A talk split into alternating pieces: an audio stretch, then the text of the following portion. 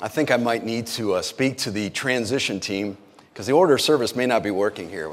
We have such beautiful praise. We get a chance to pray together, and then we, I have to get up here. I think maybe if, if I go first, um, what we're thankful in, different people, same spirit.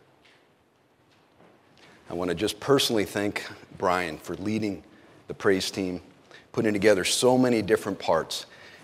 I can assure you they made it look easy this morning and brought us to praise. It was not so. We just thank the Lord for what He did with them.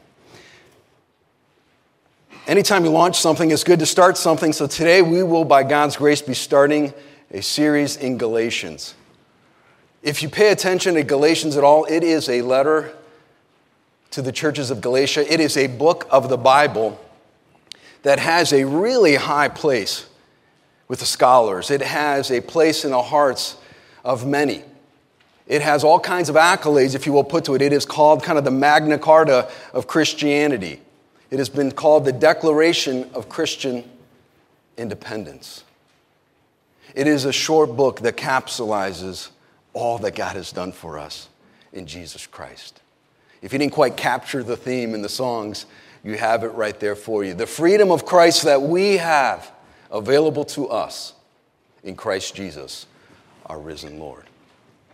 And you hear in the news, you hear a lot about freedom fighters, and you hear all these things. You're like, what do these terms mean? I would want to propose to you today that uh, Apostle Paul, St. Paul himself, was the quintessential first freedom fighter. He was out there just battering the bushes for freedom. Join with me as we read the word that God has for us. While you're turning to Galatians chapter 1, I'll give you just a few points. Galatians is a book that kind of goes back and forth, back and forth, back and forth. It has one theme the freedom we have in Jesus Christ, in Him alone. And it goes back and forth. So it's a little difficult to break up an entire series. So today we're going to be in chapter 1, chapter 3, chapter 4. So, a good friend and I were talking yesterday, and he suggested that I might mention to the congregation it will be healthy if we read through the six chapters of the book Galatians every week. Do that while we go through it.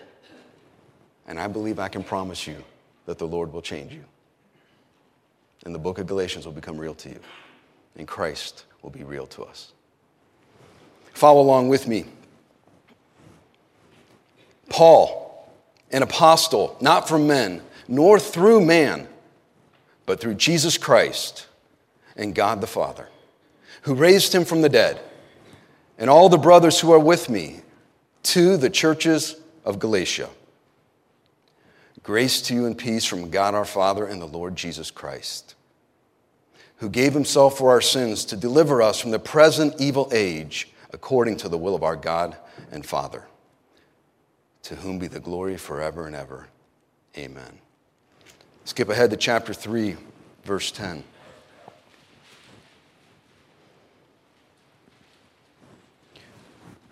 For all who rely on the works of the law are under a curse. For it is written, Cursed be everyone who does not abide by all things written in the book of the law and do them. Now, that no one is justified before God by the law, for the righteous shall live by faith. But the law is not of faith. Rather, the one who does them shall live by them. Christ redeemed us from the curse of the law by becoming a curse for us. For it is written, Cursed is everyone who is hanged on a tree so that in Christ Jesus the blessing of Abraham might come to the Gentiles, so that we might receive the promised Spirit through faith. And in chapter 4, verse 1. I mean that the heir, as long as he's a child, is not different from a slave, though he is the owner of everything but he is under guardians and managers until the date set by his father. In the same way, we also, when we were children, were enslaved to the elementary principles of the world. But when the fullness of time had come, God sent forth his Son, born of a woman, born under the law, to redeem those who were under the law, so that we might receive adoption as sons. And because you are sons, God has sent the Spirit of his Son into the heart, crying, Abba, Father. So you are no longer a slave, but a son. And if a son, then an heir through God. May God bless the reading of His word. Let us turn to Him one more time in prayer. Father God, we turn to you. We turn to you to celebrate the launch of a congregation dedicated to your purposes and to the proclamation of Jesus Christ. We thank you for an announcement of engagement. But Lord, we thank you more that these things are possible, that you have preserved life on this earth because we are here to celebrate your Son, Jesus Christ. We ask you, Lord, today, humbly but ever so confidently, that you will help us see the majesty of the risen Christ. That you will help us see through your Spirit our fallen character, the problem of sin in our life. And we ask you, Lord, to help us see as never before the cure that comes through the love of your Son who gave himself for us. Lord, we ask you to redeem the time this morning, to redeem our hearts, to redeem our thoughts, and to bring us into communion with you so that we can see you, we can know you, and we can leave here glorifying you as your sons and daughters. In Jesus' name we pray. Amen.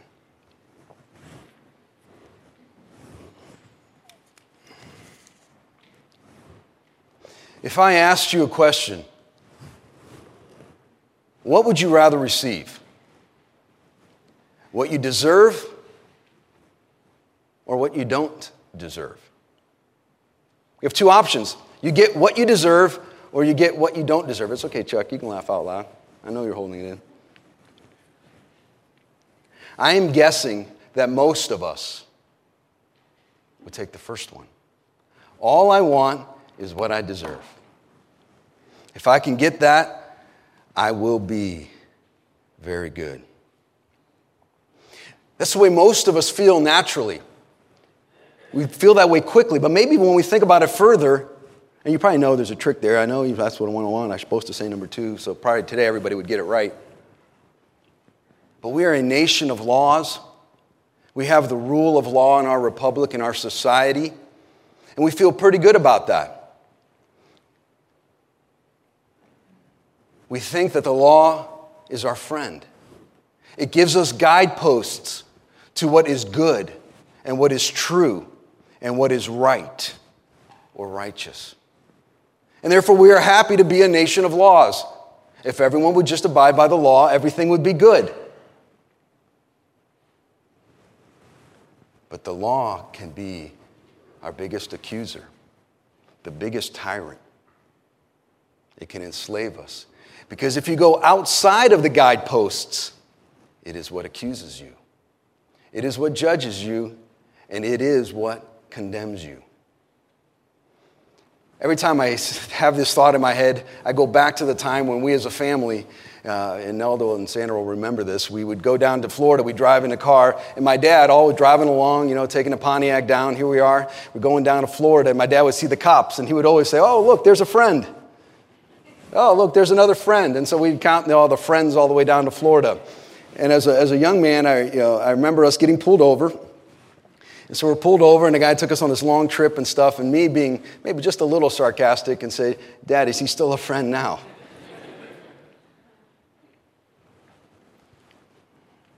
I'm still waiting for the answer from my dad.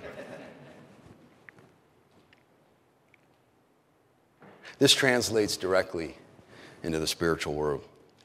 Our nature pulls us towards self reliance.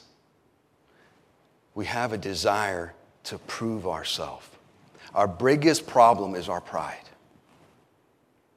God left us with free will, and our free will manifests itself often in our pride, and we say, I need to show that I am good enough.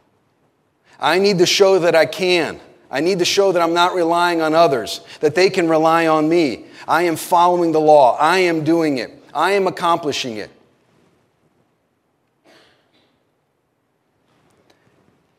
If you want to look at all the main religions of the world, They seem so different, don't they? They have different names, different ideas. But if you break them all down, they really don't. They have one idea that there is a problem and man needs to do better to work their way to God. We are not quite there yet, but if we did these things, and most of the tenets are fairly similar do unto others, love other people, be good, be nice, be gentle, be generous, be humble. Think not only less of yourself, some of them get to the point where you're supposed to not even think of yourself, get to the point where you don't exist. The reincarnation religions are really fun because they're like, no, we're going to get it. We will get it. Just give us a little more time. I just got to try one more time. Maybe again. And I'm not poking fun, I'm calling it a reality. All the religions of the world will come together. I don't care if it's you know, Hindu, I don't care if it's Buddhism, I don't care if it's Islam, I don't care if it's Judaism. It'll come together to say, yes, we can. Give us a little more time. We just need to try a little harder, and we can get to God. Christianity is the one contrast, the unique opposition to that worldview. It says, no, we can't. It says that Christ came down to get us, to do it for us, because we couldn't do it for ourselves. Now that's kind of cool. And that's kind of neat. And that was Apostle Paul is talking about today. I wrote it down for myself. What is our goal today? I submit to you that our goal today is to grasp that this is the good news of the gospel. That God came down in the person of Jesus Christ, his Son, to do for us what we could not do for ourselves, freeing us from the condemnation that we are in because we are just not good enough to get to God. This is essentially the letter to the Galatians. This is what Paul is writing. It is a great letter, it's a wonderful opportunity, and we will take a look at it in three parts. Number one, the controversy. Number two, the curse. And then third, the cure. Follow along with me as we take a look. Verse 1, chapter 1 Paul, an apostle, not from men nor through man, but through Jesus Christ and God the Father who raised him from the dead, and all the brothers who are with me. Now, the first thing we notice is when you're writing a letter to somebody, generally it starts with a little more warmth, a little more gentleness, a little maybe more introductory greeting. You look at all Paul's other letters, he's usually gentle. Hello, I'm Whack. It's nice to hear from you again. This one he says, Paul, an apostle. I mean, think about starting a letter that way. Stand. There's an issue here. And Paul's not ready to mince words. So it gives you just a little bit of an insight into how grievous, how grand the issue is in Paul's mind. Paul, an apostle. We'll get to that one in a second. The first thing we're going to ask ourselves is why is a letter written? What is the purpose? You're sitting here, Paul wrote a letter to the Galatians. He had to have a reason. So we need to talk a little bit about context. If you know anything about Paul, his name used to be Saul. He was a guy who, maybe in modern uh, language, may be uh, viewed as a prodigy. Uh, he was one who grew up a Jew of Jews. He was following the law. He was zealous for it. He was keeping it. You can find his uh, biography, if you will, his little autobiography throughout Scripture. You have writings of others. I kept the law from my youth. I was a part of it. I was with the leaders. I learned of the leaders. I learned underneath Gamaliel. I understood the Old Testament. I understood Mosaic law. I was in the Torah, and I was zealous for the Lord. He even had a kingship name, Saul. If you look in Acts chapter 9, and maybe we will here in a second, he was on his way to persecute the churches. He was there at the stoning of Stephen. He was getting the allowance to go and capture all of these individuals who are preaching this false gospel called Christianity. He was looking to drag them up to put them into prison. And then on the road to Damascus. You know what? We do need to read it. Acts chapter 9. If you're looking with me, turn left in your Bible. You can see me here turning left. Acts chapter 9 is just a few books back.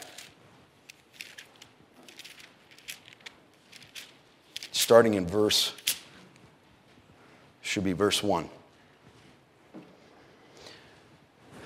But Saul, still breathing threats and murder against the disciples of our Lord, that's the way he was known, went to the high priest and asked him for letters to the synagogues at Damascus, so that if he found any belonging to the way, the way being Christianity, men or women, he might bring them bound to Jerusalem in chains, if you will. Now, as he went on his way, he approached Damascus, and suddenly a light from heaven flashed around him. And falling to the ground, he heard a voice saying to him, Saul, Saul, why are you persecuting me? And he said, Who are you, Lord? And he said, I am Jesus, whom you are persecuting. Saul was out there persecuting the church. He was a Jew of Jews. He understood the law. He understood what it meant. He was keeper of the law. And Jesus himself came to him in a vision. The resurrected Christ and the rest of the story is Paul was converted right there. Or better yet said, Saul was converted right there. God took him from blindness and let him see. That whom he was persecuting, became the Lord of his life. It's a little bit of the background. Now, Paul, when he does something, he does it all the way. When he was persecuting the churches, he was persecuting. And Paul's not a middle of the road guy. If, you, if I'm against you, I'm going to come kill you. If I'm for you, I'm going to become a missionary. So Paul became a missionary. He starts going around. On his first missionary journey, he goes around into Galatia, which is now modern Turkey, and he goes down and he starts preaching the gospel of the good news to all those that were there some Jews, some not, some Greeks, some others. And because of the power the Holy Spirit was with him, people accepted the message that it is by grace alone, through faith alone, in Christ alone and people were converted and they gave their life to Jesus Christ. And churches were planted. Churches such as this, if you will, were launched. And the name of Jesus Christ was glorified. And he spent time with them and he taught them and he left. And when he left, over time, what came back to him was a word things are falling apart in the churches of the region of Galatia.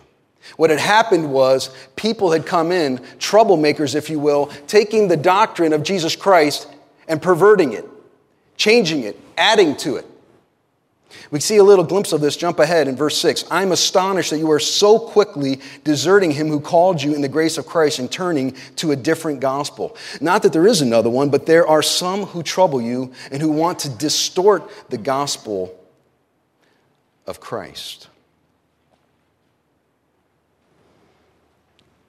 Galatians is the letter written in response to this controversy.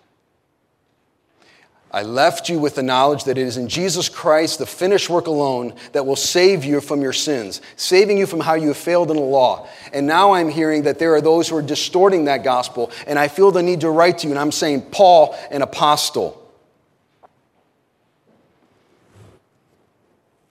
Why does he say an apostle. He obviously is not mincing words here. Why is it important for him to say Paul, an apostle? Because an apostle carried very significant and very unique authority. The apostles, by definition, the, the term generally means to be sent out, one who is sent. So, by that definition, all believers are sent out. If we sent someone from this church out, they would be an apostle of the grace of Christ. That is the broad term, but there's a very narrow term where it means the ones who Christ had speci- specifically selected to share his doctrine and to plant his church. That there is very specific authority. We won't take the time to read it, but if you're taking notes, this is healthy. You will find it in Luke chapter 6. You will find it, I believe, in Mark chapter 3.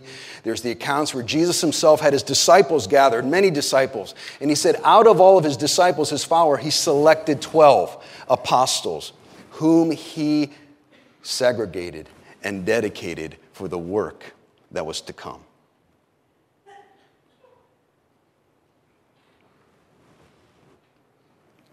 There are many who follow or hear.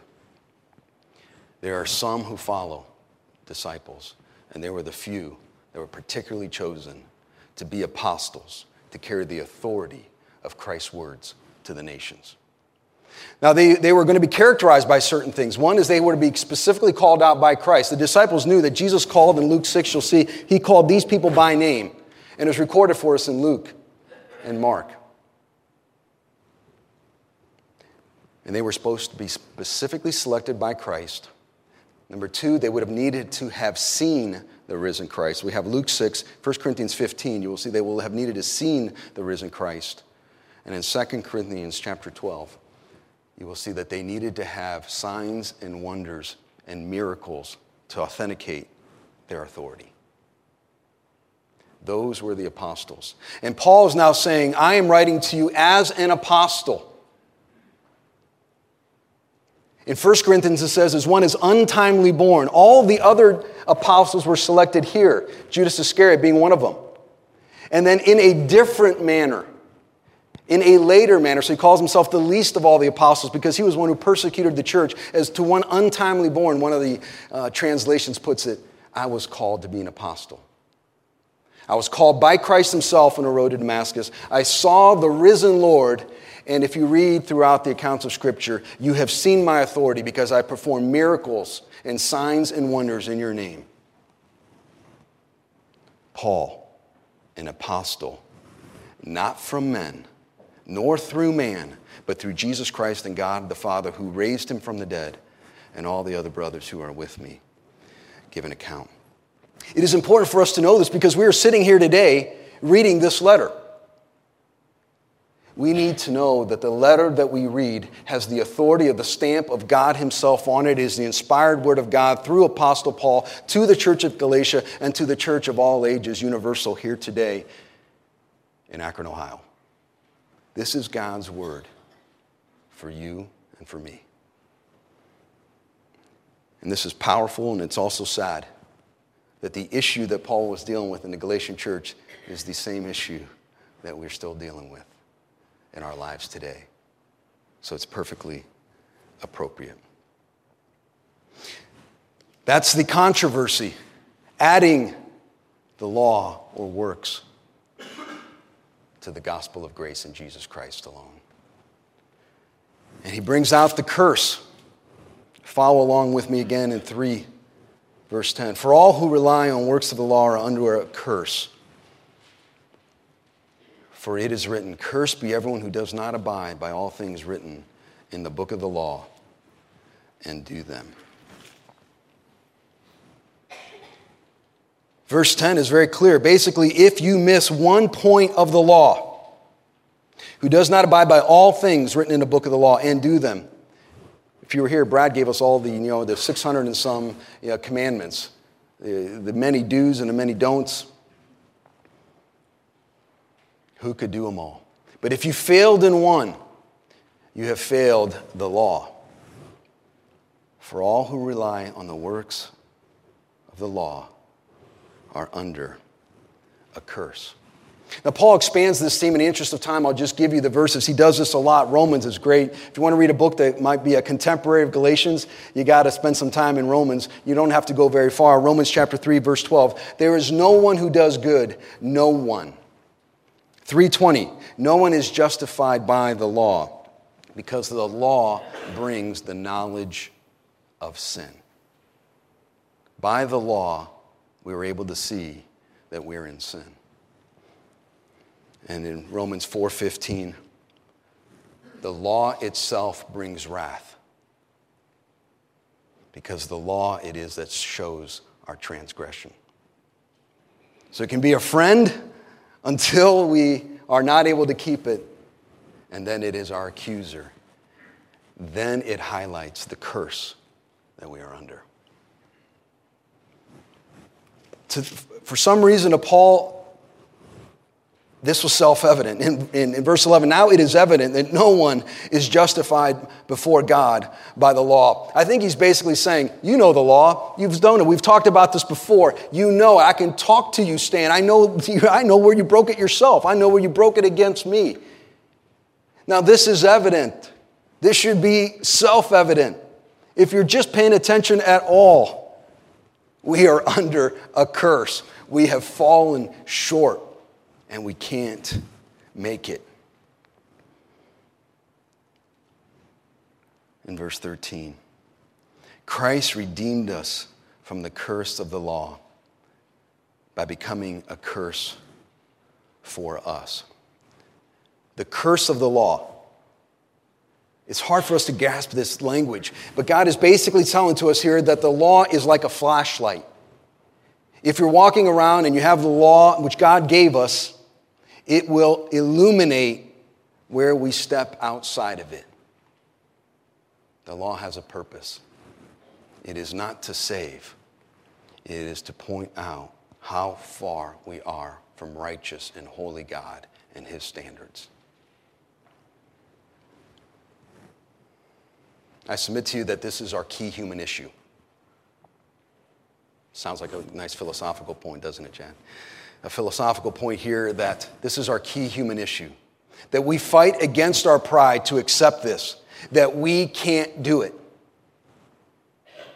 We, we're going to even give lip service and maybe even head knowledge to it. We might even nod our head. If I ask, would you agree that we can't do it? You probably get a lot of people, and then we're going to leave here. What are we going to do? We're going to go try and do it. I'm not trying to do it, but I'm just going to try a little more. We're kind of stuck. This is our this is it. This is the issue. How do we get past this? How do we get past our pride?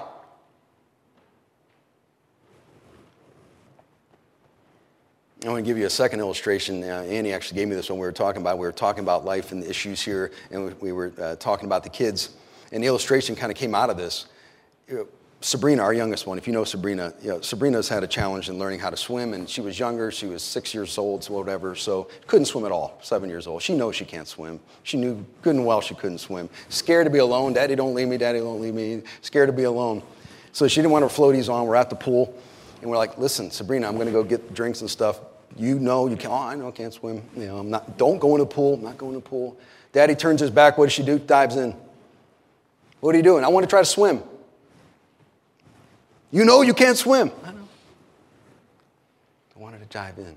I forget if it was Annie that saved her or, or who, but somebody had to dive in.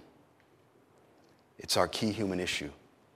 Even when we know we can't do it, we want to give it a try. You know, one of the two things that we do to complement this, we, we try to get around it. One of the things that we do is say, well, here's what I'm going to do. I'm not going to compare myself against God's righteous law. I'm going to compare myself against my friends and my peers and I'm going to conveniently make sure my friends and my peers do just a little worse than me. Then I look around and go, I know God is grading on a curve. He has to. Somebody's got to make it. And out of this group, it's going to be me.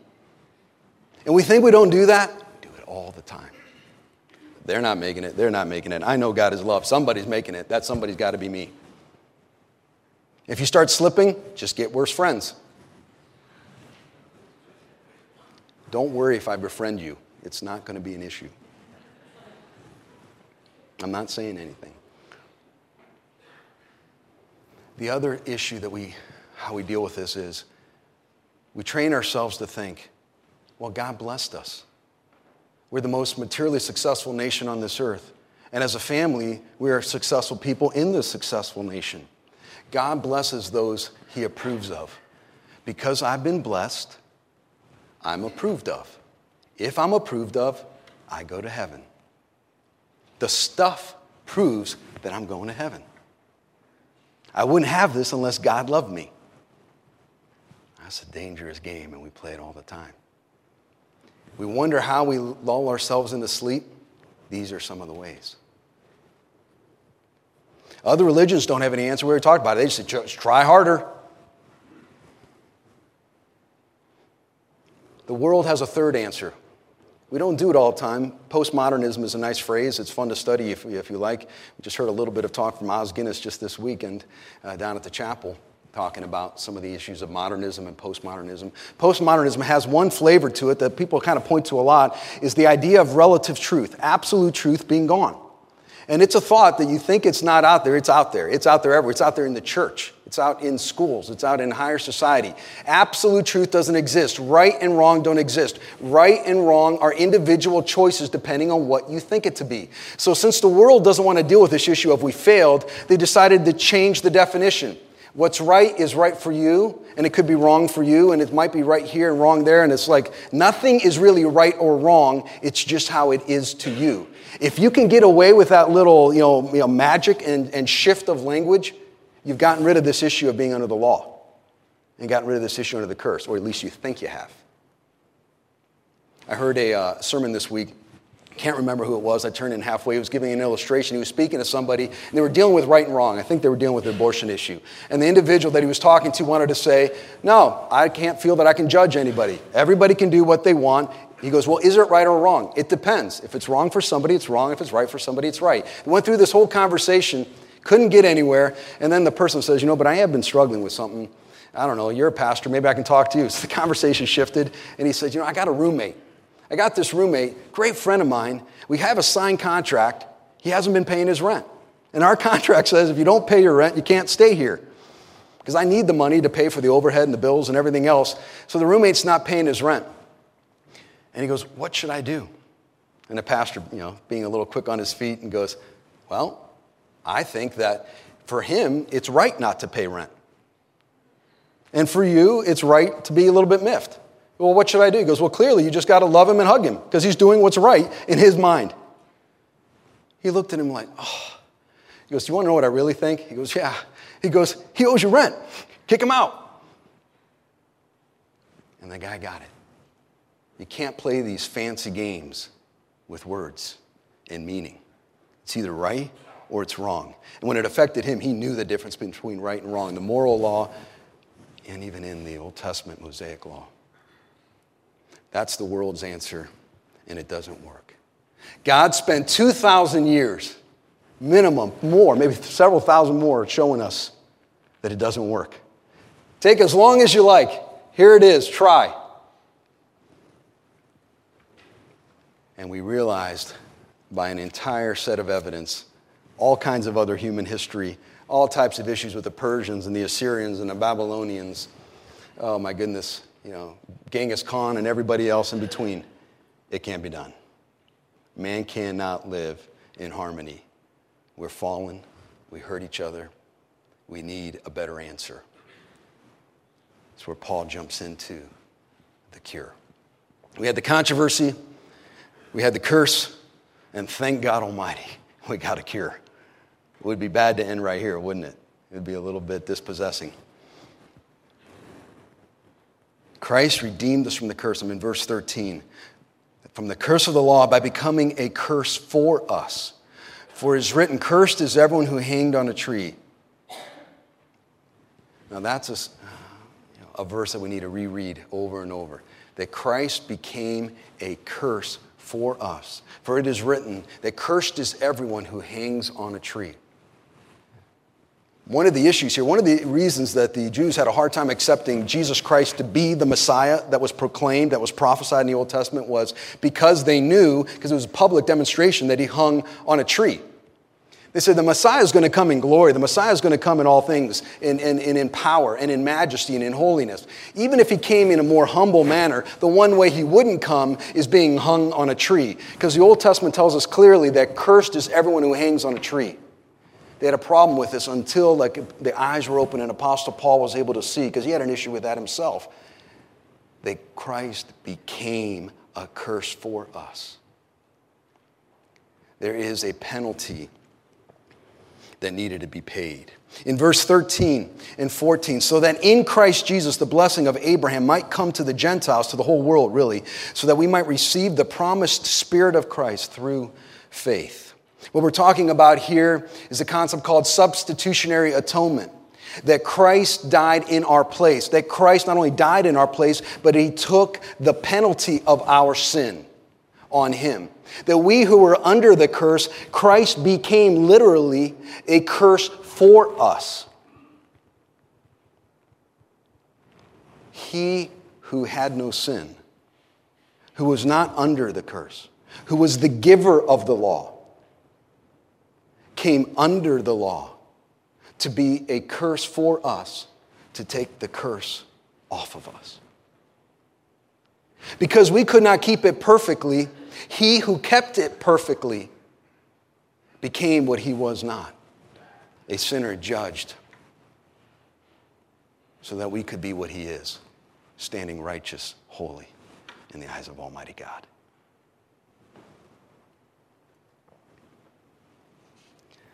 Those are things I just like to think about and praise God over. So, what is the outcome? We're seeing here the outcome. Let us go in verse 3 of chapter 1. We're going to jump back in as we bring it home. Grace to you and peace. The outcome of what is coming in, Paul starts with it first. What will come is grace to you. If you accept the free grace of Jesus Christ, peace will be its outflow. You will have peace with God the chasm that exists, the hole that is in our heart, the emptiness that we feel, the purpose that is gone, the brokenness, the fact that we know we're outside of the law, whether we admit it to anybody or not, whether we fight furiously to proclaim to others and to convince others that we are keepers of the law, that we're good enough, we know that's a sham inside of our hearts. We know it. Grace and peace will come from God our Father and the Lord Jesus Christ. Because right here he's talking about it again. Paul can't help himself. Verse 4, he summarizes it who gave himself for our sins to deliver us from the present evil age according to the will of God and Father.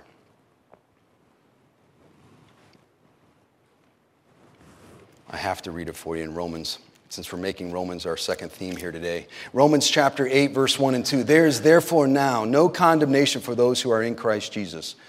For the law of the Spirit of life has set you free in Christ Jesus from the law of sin and death. Has set you free in Christ Jesus from the law of sin and death. Yeah, maybe I could get an amen on that. Amen. It sets us free. We're talking about outflows now. So we are now eternally brought into communion with God Almighty. Our eternal life begins now and goes on everlasting with Christ Jesus our Lord. The penalty of our sin has been paid and we have relationship restored. But I want to give you a practical outflow. So if we're on the branch here and you know we're on the limb of God's grace for us and he sets us eternally free, if we go out a little further branch, well it will manifest itself in our life is the ability to be- become exactly who we are supposed to be. I hope you can follow this thought because to me it's very, very powerful. So much of our life is putting on masks. The masquerade, we do it in church, we do it in our families, we do it in our neighborhoods, friends, school, jobs. We're trying to show how good we are. We have a hard time. We go right back. Hey, well, what are you saved? I'm saved in Christ. Tell me a little about it. Then we start telling them everything good what we're doing so people think well of us.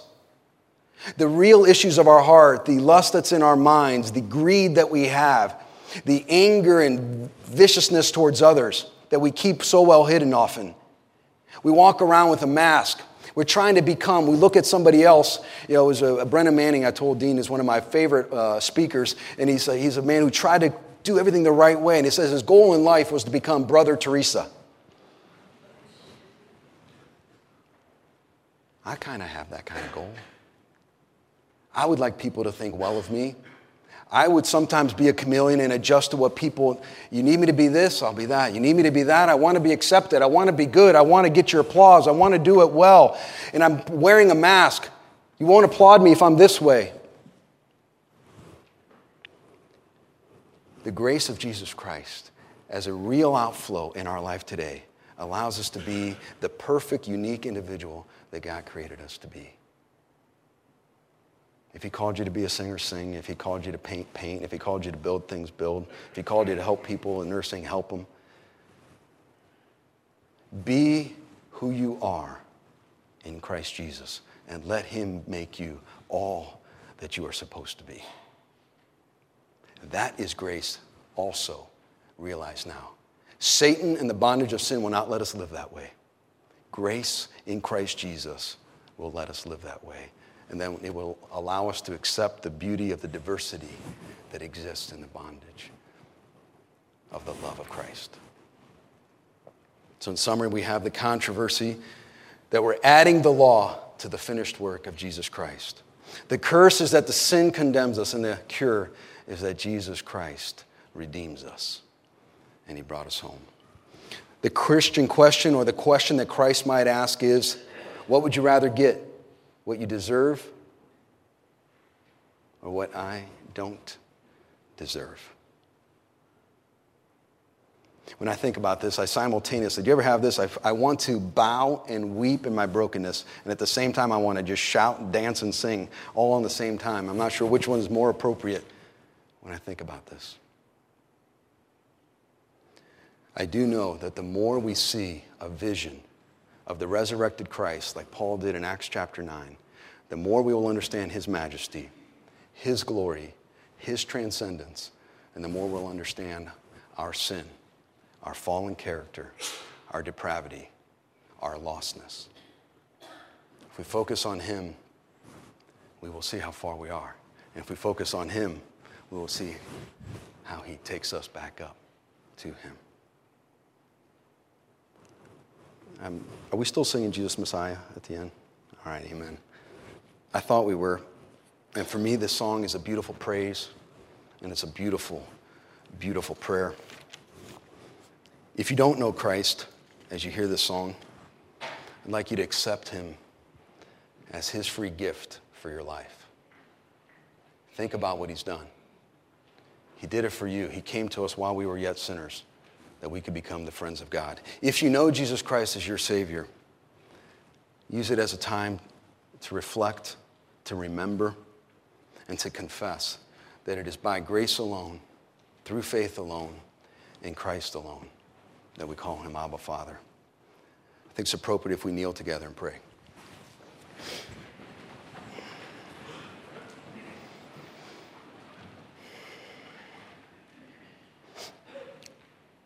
Dear God and Father,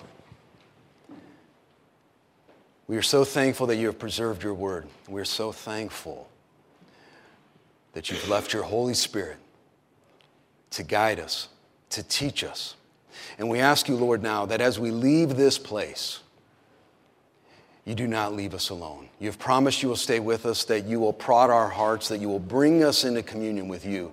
You are the hound of heaven who is fervently pursuing us into a love relationship with you. Lord, when we stray, Thank you for gathering us back. When we slip, we thank you for your blood on the cross that saved us from our sins, past, present, and future. We thank you, Lord, that you have allowed us to live a new life in the power of the resurrected Lord Jesus Christ. I ask, Lord, for anybody here who does not know Jesus as Lord and Savior, and it is fighting the battle that we all fight to do it ourselves that you will take away that burden and carry it for them, they will let you carry it. For those of us, Lord, that we proclaim this with our lips, I ask that you capture our hearts, capture our minds, that we can be a living example of one who is broken and yet saved at the same time. Jesus, you are a Messiah. We rest only in you.